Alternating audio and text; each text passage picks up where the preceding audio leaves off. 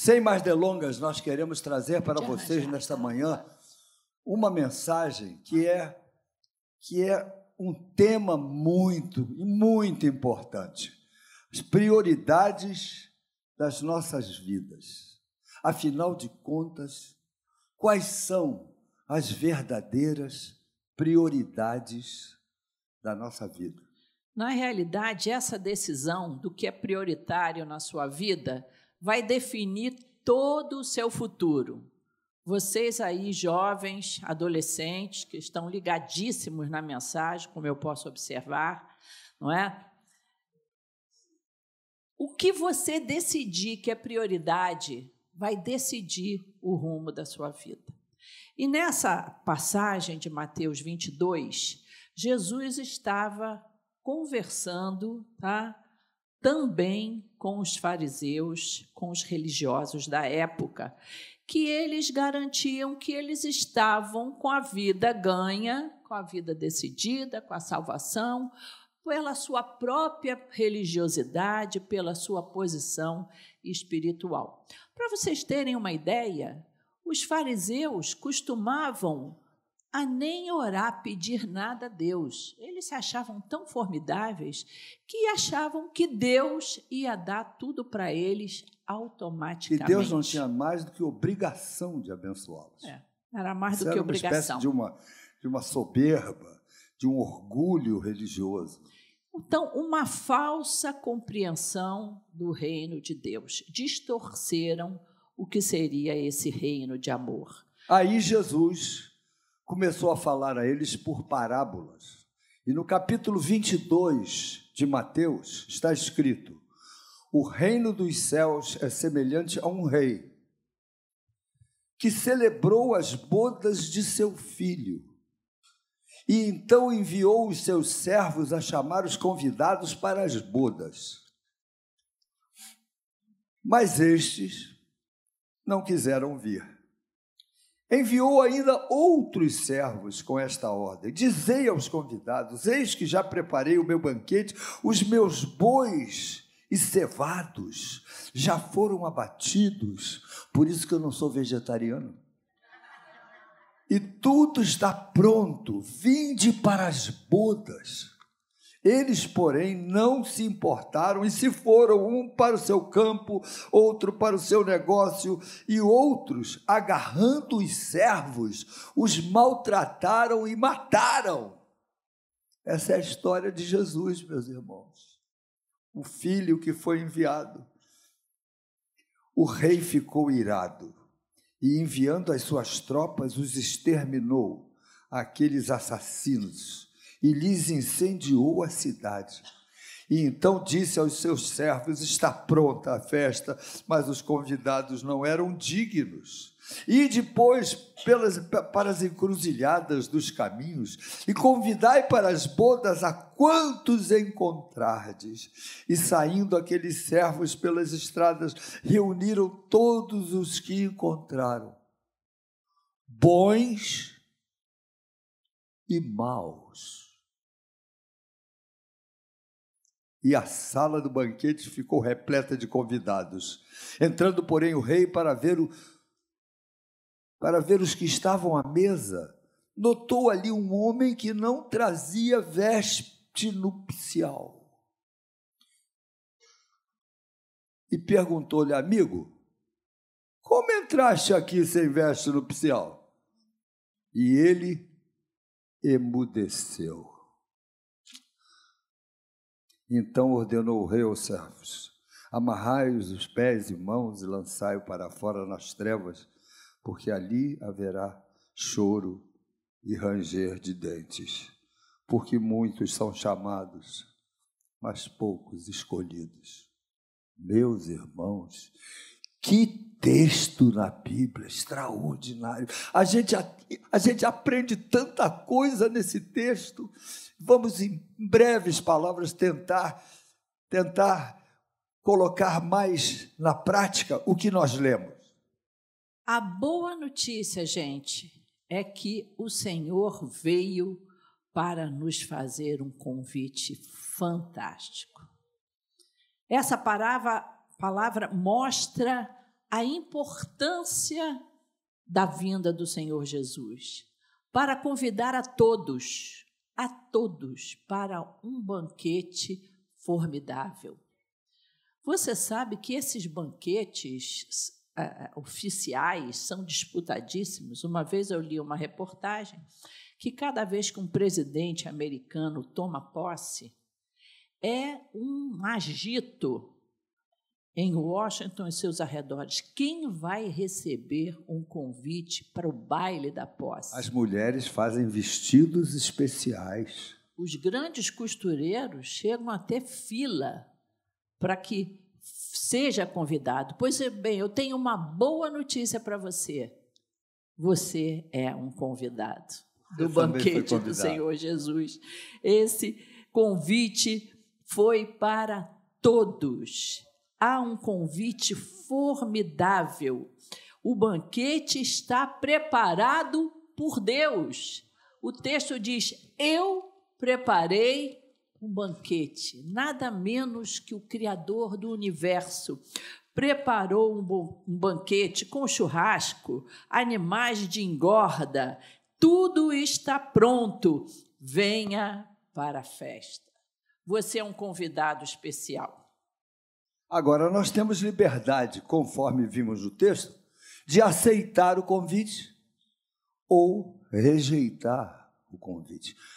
Nós evangélicos, pentecostais, cremos que nós temos livre arbítrio.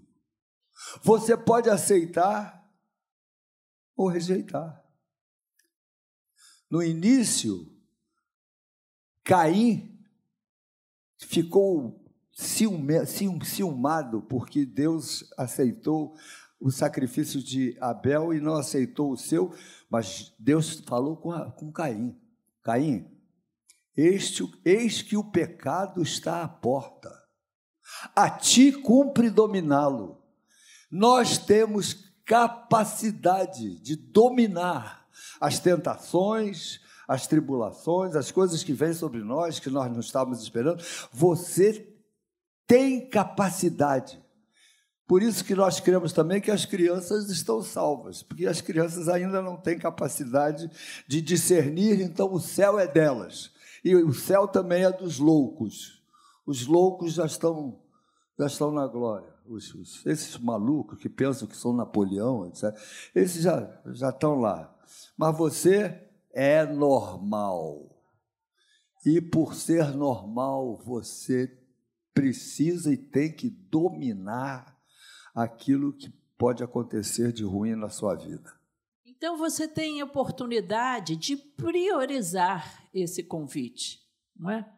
E nessa passagem tem dois tipos de pessoas. Os que aceitaram o convite, uma honra, um rei, é um convite de um rei. Eles aceitaram.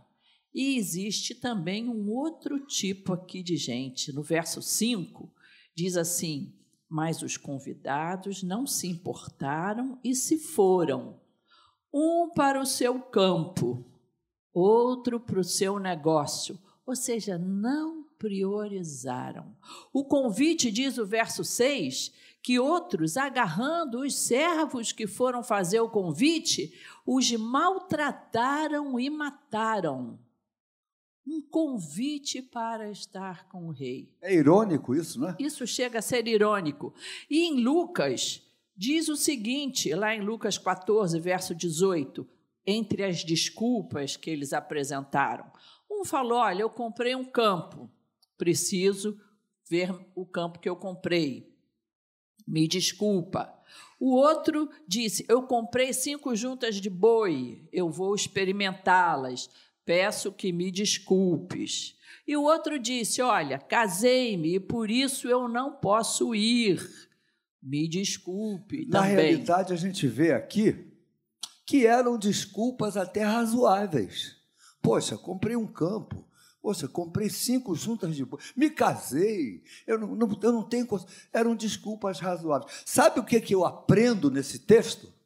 Que o reino de Deus tem que ter prioridade sobre tudo que nós passamos. Você pode ter vontade de, de ser um, um fazer um curso universitário, você tem, pode é, é, justo que você é, tome conta das coisas que você tem, que você tome, faça manutenção das coisas que você tem, mas você não pode colocar nada acima da prioridade do reino de Deus.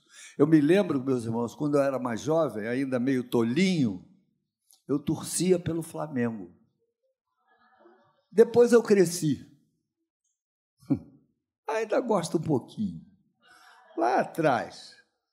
Mas eu me lembro que o Flamengo só jogava no domingo. E o domingo era dia do Senhor. E eu coloquei no meu coração: eu vou priorizar o reino.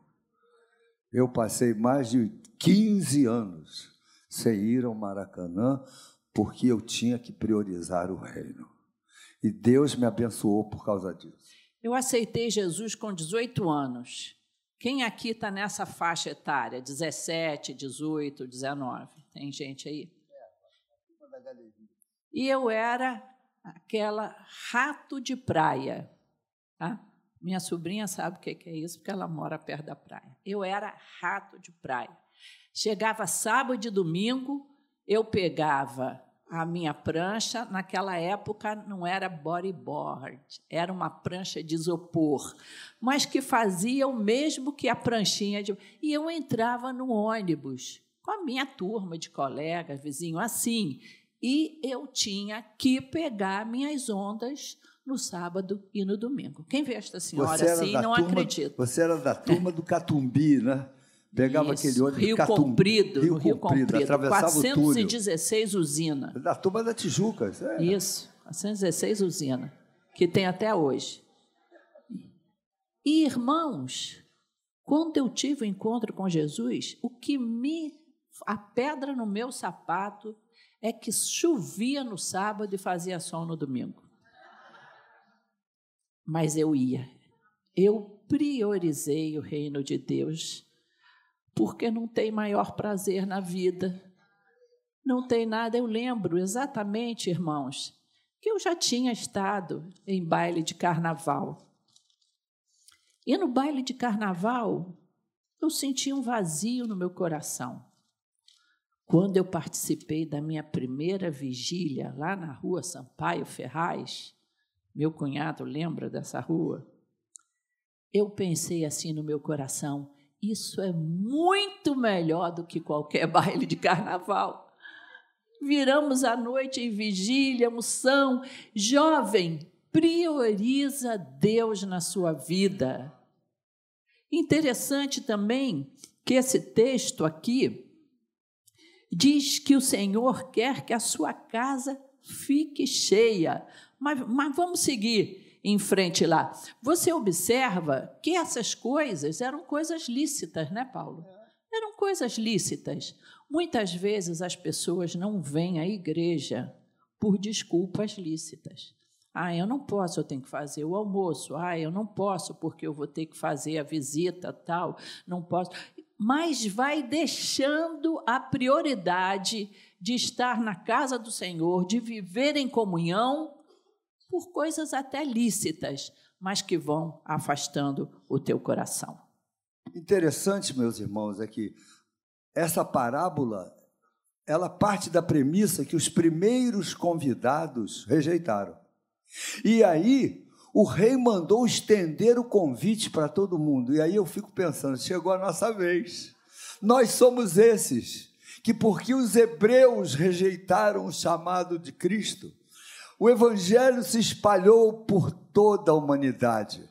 Agora a mensagem é para você, meu irmão. Você que está nos ouvindo pela internet, a mensagem, o convite é para você, é para quem está aqui. O convite é para brasileiros, argentinos, africanos, poloneses, russos, noruegueses, é para nós que no passado não fazíamos parte da videira, da, da oliveira, mas agora nós fomos enxertados. Jesus Cristo nos enxertou, Ele é a nossa vida, a Ele toda a honra, toda a glória, todo louvor. Aleluia. Agora, muito interessante também nesse texto é o verso que diz o seguinte, lá em Lucas, nós lemos Mateus 22, mas são dois textos paralelos. Lá em Lucas 14, 22, o servo disse: Patrão, já fiz o que o senhor mandou e ainda tem lugar no banquete. Então o Senhor disse ao servo: Saia pelos caminhos e atalhos e obrigue todos a entrar, para que a minha casa fique cheia. O que, é que você entende, Claudete, com esse obrigue-os a entrar? Como é que isso se encaixa na nossa mensagem do Evangelho para, o, para as pessoas? Porque, na realidade, a gente crê que aceitar ou não aceitar depende do livre-arbítrio. Mas a Bíblia também fala: obrigue essa gente, insiste com eles. O que, que você entende disso? O Senhor Jesus diz que eis que estou à porta e bato. O Senhor, ele não arromba portas. Se alguém ouvir a minha voz e abrir a porta pelo lado de dentro, eu entrarei e cearei. Mas aqui eu vejo no texto, nesse texto, pessoas que não queriam entrar por se acharem despreparados, por se acharem indignos, por talvez não estarem bem vestidos para aquela ocasião. Alguns e... cegos, como é sim, o caso do apóstolo sim. Paulo. O apóstolo sim. Paulo era totalmente cego das verdades, mas Jesus Cristo aparece a Paulo e ele fica cego Verdade. por três dias. Eu acho que, que Jesus deu uma sacudida em Paulo para que Paulo aceitasse. Sabe, Claudete, existem pessoas que o Espírito Santo sacode. É verdade. Nós temos, ontem tivemos um batismo lá em Xerém e uma das nossas irmãs deu um testemunho. Ela disse: Eu estive em coma por 45 dias por causa da pandemia. Estive em coma meu marido orou por mim e eu fiquei totalmente curada e restabelecida e sem sequela. Então, essa família veio para Jesus, aceitou o Senhor, porque foram sacudidos pelo Espírito Santo.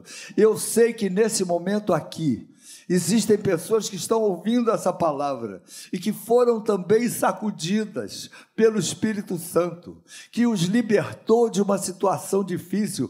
Você que é fruto de um milagre, como cantamos aqui no início, eu sou um milagre, eu estou aqui. Mais ou menos eh, ilustrando essa situação, eu não sei se vocês aqui já foram, eu esqueço o nome, eu digo Shopping dos Ricos. Vamos lá, Paulo, vamos passear lá para ver o que, que os ricos compram. Tem um shopping lá no, na Barra. Como é que é? O Village Mall. Irmãos, eu nem entro naquelas lojas. Não entro. A gente passa assim só para ver o que os Odete, ricos você compram. nem pode entrar, tem que marcar com Eu não sei, mas tem umas. Hora. É, eu já observei que elas estão sempre vazias, né? Estão sempre vazias. Aí a gente passa assim pela porta, vê roupa, quatro mil reais, um tênis, três mil reais. Cinco mil reais é. um tênis? E a gente fica olhando assim, Eu nunca abismado. Comprei um tênis por mais é. de 200 pratas. A gente... Pois é, a gente vai só para ver como é, o que, que eles, os ricos compram. Agora, tu imagina se eu estou passando assim, numa coisa daquela, e de repente alguém me puxa para dentro. Vem cá para dentro, eu vou pagar um vestido desse para você. De um modo geral, as roupas são horrorosas. Tá? Eu prefiro aquela loja de departamento que tem aqui na Tijuca e tem lá também. Aquela loja cai mais no meu gosto. Mas roupa estranha, né? Aliás, roupa que tu nunca vê ninguém andando com aquilo. Eu fico pensando aonde a pessoa usa aquilo, né? Porque talvez use lá na, banquete lá do Chico. Mas agora você imagina, eu estou andando lá e um vendedor daquele me puxa para dentro. O Paulo ia me puxar para fora. e ele diz: Vem cá, que eu vou te dar um presente. É um banquete para você. Escolhe, é o que você quiser. O que, que eu ia dizer? Só a força, né, irmãos? Eu só ia entrar lá dentro à força. Com certeza. Lá é o tipo da loja que você não fala assim, Não, eu só estou dando uma olhadinha. Sabe aquela loja chata, enjoada, que logo que você entra, vem aquela vendedora, eu posso ajudá-la? E ainda olha para você é? de cima eu a baixo. Posso ajudá-la? Aí você diz, não, só estou dando uma olhadazinha, né? Irmãos, o Senhor está te chamando. Ele nos chama. Você não é indigno para que você não possa vir. Quantas pessoas nós já chamamos e elas disseram: não, eu não posso.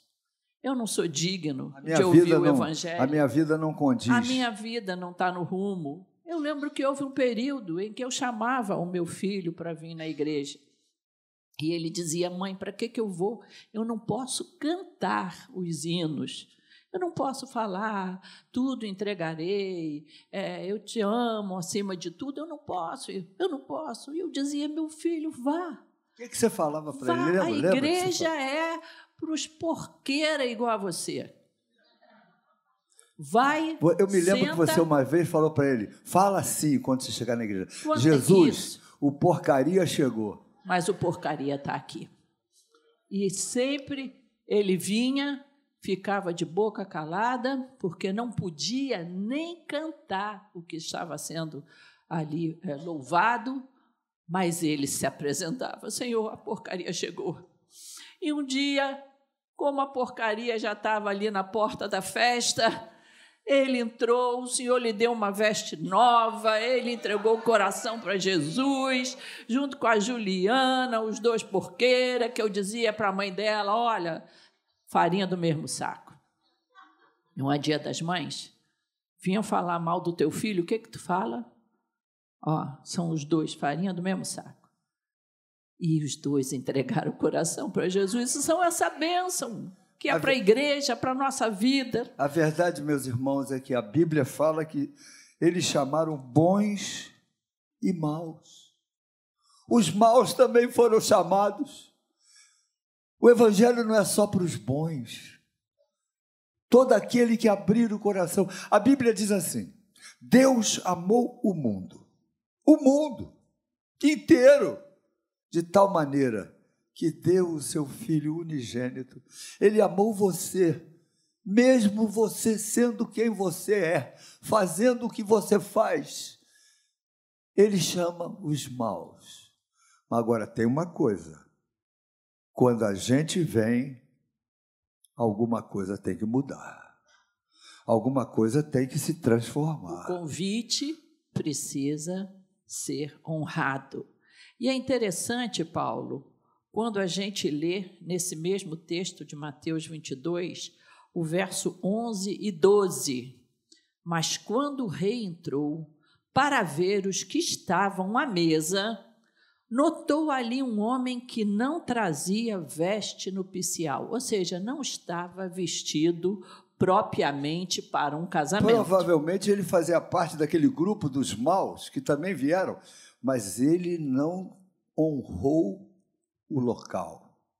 Ele não deu atenção que algo precisava mudar na vida dele para que ele participasse do banquete. Sim. Então, se você que está me ouvindo agora quer ter um encontro com o Senhor que vai fazer de você habitar num palácio, você vai ter que mudar algumas coisas na sua vida. Talvez você tenha que mudar o seu vocabulário. Talvez você tenha que mudar a sua conduta no que diz respeito a sexo. Talvez você tenha que alterar a sua lisura na, na hora que você faz o imposto de renda. Talvez você tenha que mudar as coisas que você vê no computador ou no iPhone. Talvez você tenha que dar mais atenção à sua esposa, aos seus filhos. Talvez você tenha que ser mais respeitoso no seu trabalho com o tempo que você gasta, que você se dedica no seu trabalho. Você vai ter que mudar de roupa. Porque aqui diz o seguinte: no verso 12, perguntou-lhe: Amigo, como você entrou aqui sem veste no pecial? E ele emudeceu. Você imagina que a pessoa foi convidada para algo oficial em Brasília, lá no Palácio da Vorada, chega lá de sandália havaiana, e bermuda, bermuda Nem entra. e camiseta Mamãe Sou Forte. Não entra. Você já pensou? Não entra, não entra. Mas esse convidado aqui provavelmente se esgueirou. Interessante, Paulo, que o convite foi feito para maus e bons, mas mesmo os maus se prepararam para o banquete. Há uma mudança. Quando a gente chega para perto de Jesus, Jesus muda a nossa vida. Jesus Cristo mudou meu viver. Jesus Cristo mudou meu viver. E aí? Ele é a luz que ilumina meu ser. Sim, Jesus Cristo mudou meu viver. Mas, meus irmãos, o rei perguntou a ele: Como é que você está aqui desse jeito? E a Bíblia fala que ele emudeceu. Ah, meus irmãos. Ah, ele emudeceu. Ele perdeu a chance de se humilhar e pedir perdão. Eu imagino aquele moço dizendo: Meu, meu rei, meu Deus, meu rei, me perdoa eu estou mal vestido, eu não sabia que precisava de uma roupa melhor, me dá uma nova chance, me arranja uma roupa nova, eu não quero ir embora, eu quero ficar aqui, me dê uma segunda chance. Meus irmãos, se ele tivesse feito isso, o rei teria perdoado aquele rapaz, porque o nosso Deus é generoso, perdoador, ele nos dá sempre uma segunda oportunidade. O problema dele é que ele foi orgulhoso, foi soberbo, ele não quis se humilhar. E a Bíblia diz que Deus rejeita ao que se exalta e exalta ao que se humilha. Se você quer ser abençoado por Jesus, tenha um coração humilde, quebrantado, saiba pedir perdão, saiba perdoar. Nós temos tido ao longo desses anos de ministério, irmãos, testemunhos lindos de gente que soube perdoar, gente que abriu o coração. Eu li outro dia a história de um homem evangélico da igreja metodista chamado Nelson Mandela. Ele foi, ficou preso muito tempo, depois ele saiu da prisão e se tornou o presidente da África do Sul por cinco anos. Uma vez ele estava num restaurante almoçando com os soldados da sua escolta, um presidente. E ele, dentro do restaurante, disse: Vocês podem comer o que vocês quiserem, escolham. E aí ele olhou para uma mesa do lado e havia um homem almoçando também. E ele disse para um dos seus soldados: Vai lá, chama aquele homem, diz que ele pode se chegar a nós, que ele pode ficar conosco. E aí o soldado foi lá, chamou o, o homem, o homem pegou o seu prato e veio e se sentou do lado do Nelson Mandela e almoçou. Mas não tirou os olhos do prato, não olhou para o Mandela nenhuma vez. Almoçou com mãos trêmulas. E quando foi embora, o Nelson Mandela ofereceu a mão a ele, ele cumprimentou o presidente sem olhar nos olhos do Mandela e foi embora. E aí um dos soldados fez o seguinte comentário: provavelmente aquele homem estava muito nervoso, porque ele estava tremendo, nem olhou para o senhor e o Mandela disse para ele: Não, meu filho, aquele homem foi um dos carrascos que me maltratava na prisão. Depois que ele me maltratava, eu pedi um copo d'água, ele urinava em cima da minha cabeça, ao invés de me dar um copo d'água. Mas eu resolvi deixar na prisão todo o ódio, todo o rancor. Eu resolvi perdoar, esquecer o passado. Eu não vou retribuir as coisas que me fizeram na prisão. Por isso, Mandela foi tão querido e é referência de gente séria e honesta até os dias de hoje. Nosso irmão em Cristo, evangélico, frequentava a igreja metodista. Ele aprendeu o que é perdoar as prioridades vão mudar totalmente a sua vida. E juventude, gente jovem, adolescentes que estão ligadíssimos na mensagem, sem conversar nada, super preocupados, inclusive, em anotar os pontos principais. Você notou que não tem ninguém mexendo no celular? É verdade, que coisa fantástica. As prioridades envolvem renúncias. Tem um tipo um ditado popular americano que fala no pain, no gain. Eu acho formidável. É. Sem dor, sem sofrimento, sem sofrimento, sem ganho. Não há ganho, não há. Esse sofrimento progresso. aí, Paulo, é estudar um pouco mais, é trabalhar um pouco mais, é orar um pouco mais, é aprender um pouco mais a palavra, é renunciar uma tendência sua e priorizar o reino de Deus. A Bíblia está cheia de homens e mulheres que priorizaram servir a Deus. Daniel priorizou servir a Deus, segurando é, talvez o seu apetite, o aroma de um assado, de uma carne servida pela Babilônia, para ele poder se manter íntegro diante de Deus. Josué, na hora que ele foi investido da autoridade porque Moisés havia falecido, ele disse para o povo: Vocês querem continuar adorando os deuses ali daquela terra dos amorreus, dos jebuseus? Pois fiquem sabendo, eu e minha casa serviremos ao Senhor. É uma escolha, meus irmãos, é uma prioridade. Eu e minha casa serviremos ao Senhor. Você pode ter essa prioridade hoje. Em Hebreus, fala que Moisés, sendo já homem, preferiu ser contado, maltratado com o povo de Deus, do que ser chamado filho da filha de Faraó. Abriu mão do palácio, abriu mão de favores, abriu mão de iguarias para contemplar o galardão que há em Cristo Jesus. Então, muitas vezes, a gente, para priorizar Deus, vai ter que ter alguma perda, alguma recusa. Algumas perdas podem ser imediatas, mas as outras perdas parece que vêm no futuro. No futuro. Eu lembro de uma menina da nossa igreja, lembra dela? Eu não vou nem dizer o nome, nós combinamos a mensagem, você sabe quem é que eu estou falando. Conta para esses irmãos essa experiência linda. Inclusive, ela já escutou Hã? eu citar ela também em outra ocasião, e ela depois falou comigo. Pois bem, ela me procurou porque ela estava apaixonada por um rapaz que não queria saber de nada da igreja. E ela gostava muito dele. E eu falei para ela: olha, você chora um mês, dois meses, para você não chorar a vida toda. Não era um rapaz para ela.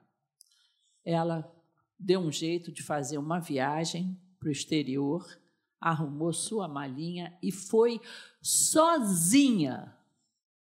Foi passar um tempo na Inglaterra, sozinha.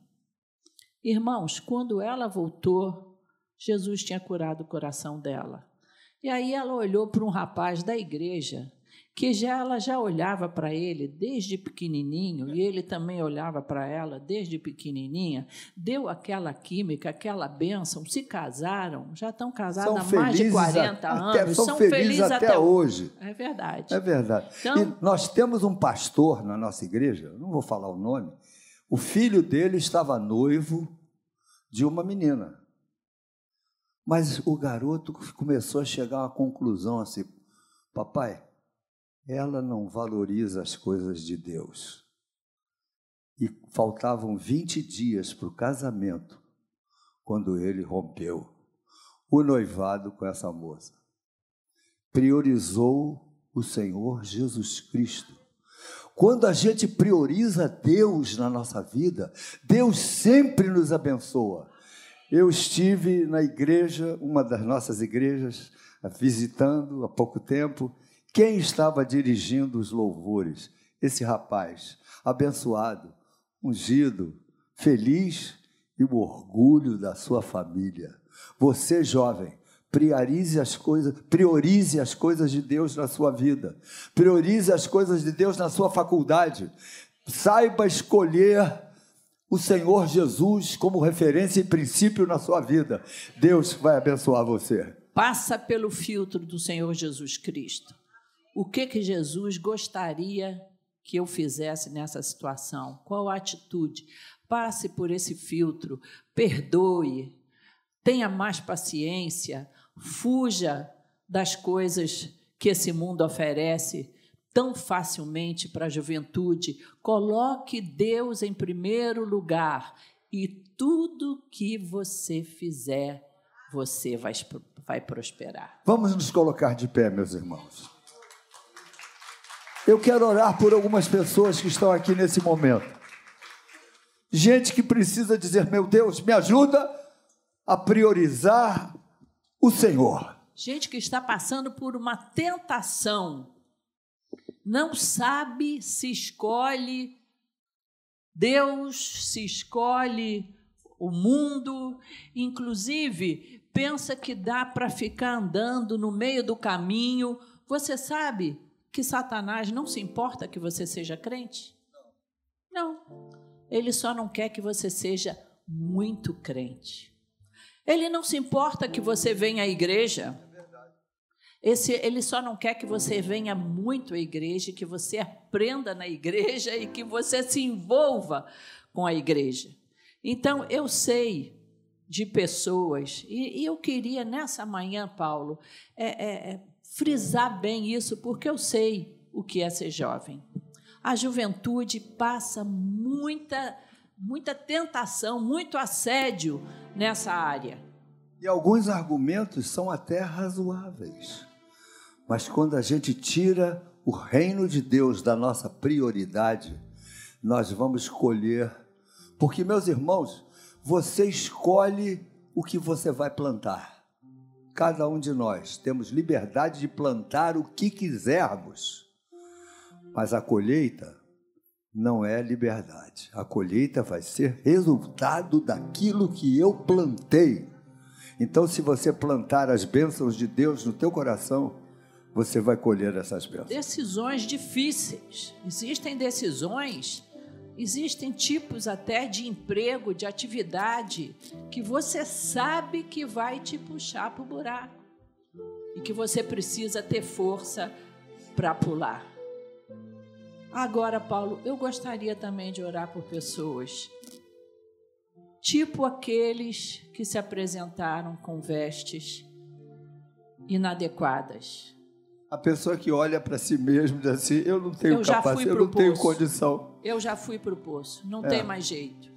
Eu não, eu não. Eu não posso mais escolher porque eu, eu já, já ouvi um errado. rapaz chegar para mim e dizer assim: o evangelho não é para mim, o evangelho é para pessoas boas. Eu, eu, eu me conheço, eu não posso ir.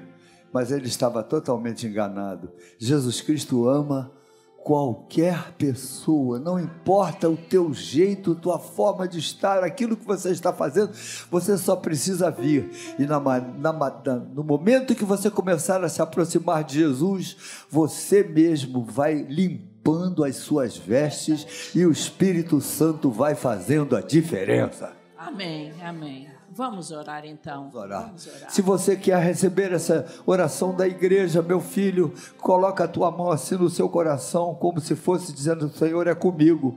É para mim essa oração. Eu sou esse que preciso priorizar o reino na minha vida. Vamos orar. Senhor, aqui estamos nós na tua presença. Tu conheces os nossos corações, tu sabes quem nós somos. Nós não precisamos esconder nada de ti, tudo, tudo está exposto. Nós somos nós, a, a nosso, nossa, nosso coração é um, é um livro aberto aos teus olhos. Em nome de Jesus, eu te oro por um milagre, por um toque do Espírito Santo, que tu libertes esses irmãos que precisam de uma libertação, porque nós somos um povo que já foi liberto pelo sangue do Cordeiro. Então, meu Deus, faz esse milagre em nossas vidas. Aqueles que se sentem é, incapazes que não se sentem puros, que se sentem. Uh, não são dignos de estarem na tua presença, cobre-os com teu manto de misericórdia e perdão. Nós oramos em nome de Jesus. Amém.